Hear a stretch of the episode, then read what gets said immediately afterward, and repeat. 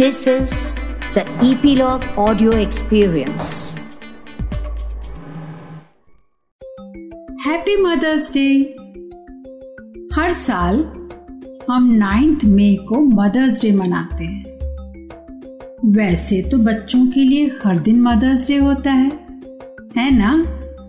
क्योंकि मम्मी के बिना तो it's not fun day Chulbuli Tales पर आज हम स्नेहलता शुक्ला द्वारा लिखी और भारत ज्ञान विज्ञान समिति द्वारा प्रकाशित रजिया का कमाल ये कहानी सुनने वाले जब मैंने ये कहानी पढ़ी तो मुझे लगा, इससे ज़्यादा अच्छी कहानी मदर्स डे पर चुलबुली टेल्स के लिए हो ही नहीं सकती है।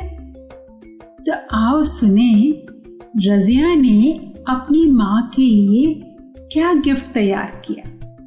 कहानी है रजिया का कमाल। एक थी रजिया।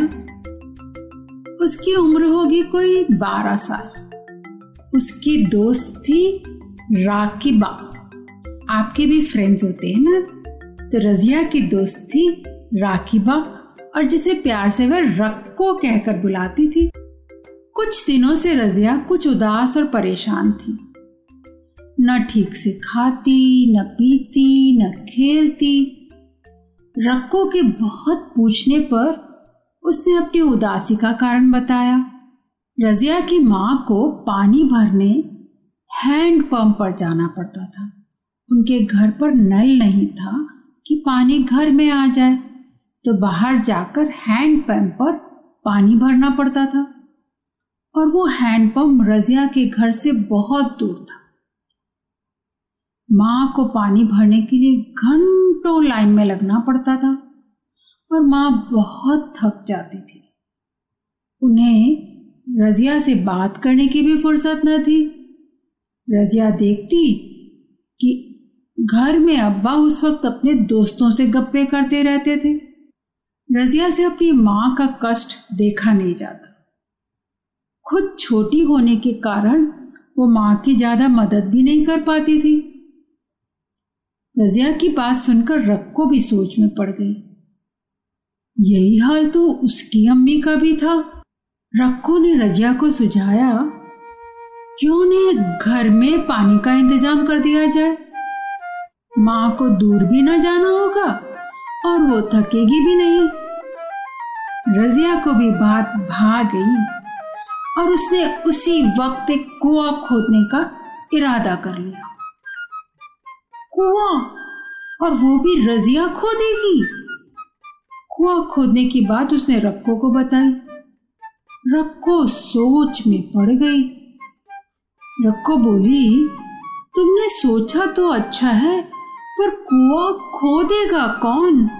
हम तो लड़कियाँ हैं, और यह काम तो आदमियों का होता है ना?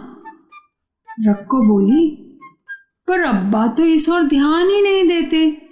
उन्होंने तो कभी इस बारे में सोचा ही नहीं। रजिया ने घर के पीछे पड़ी ज़मीन में कुआ खोदना शुरू कर दिया।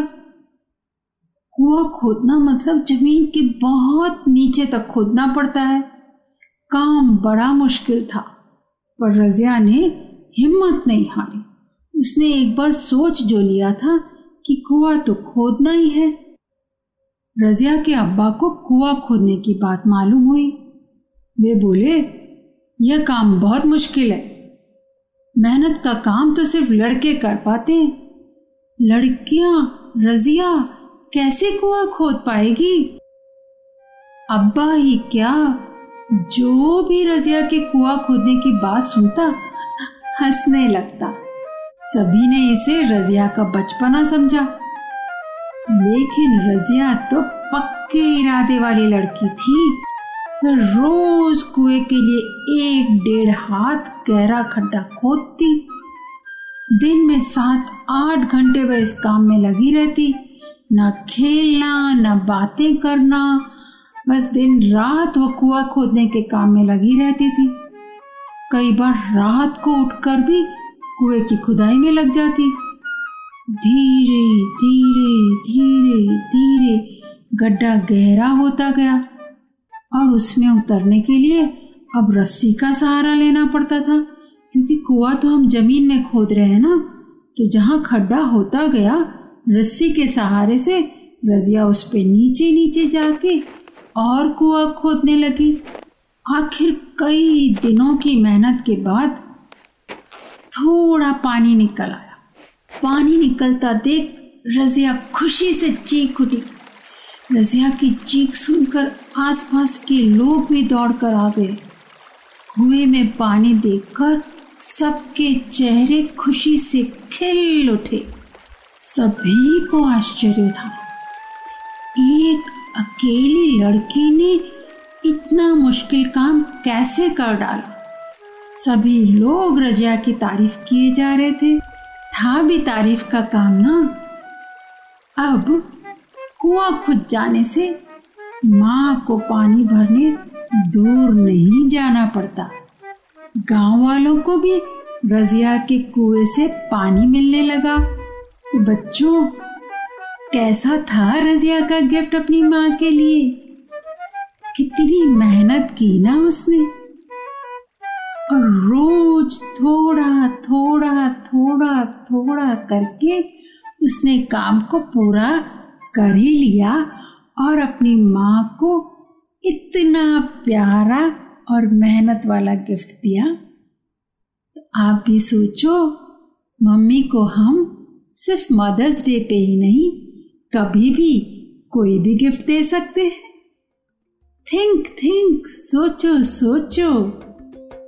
तो हमारे साथ जुड़ते रहने की और नई कहानियाँ सुनते रहने की सूचना आपको मिलती रहेगी। ईपीलॉग मीडिया वेबसाइट पर, या आपके फेवरेट पॉडकास्ट स्ट्रीमिंग ऐप जैसे कि जियो सावन एप्पल पॉडकास्ट और स्पॉटिफाई पर।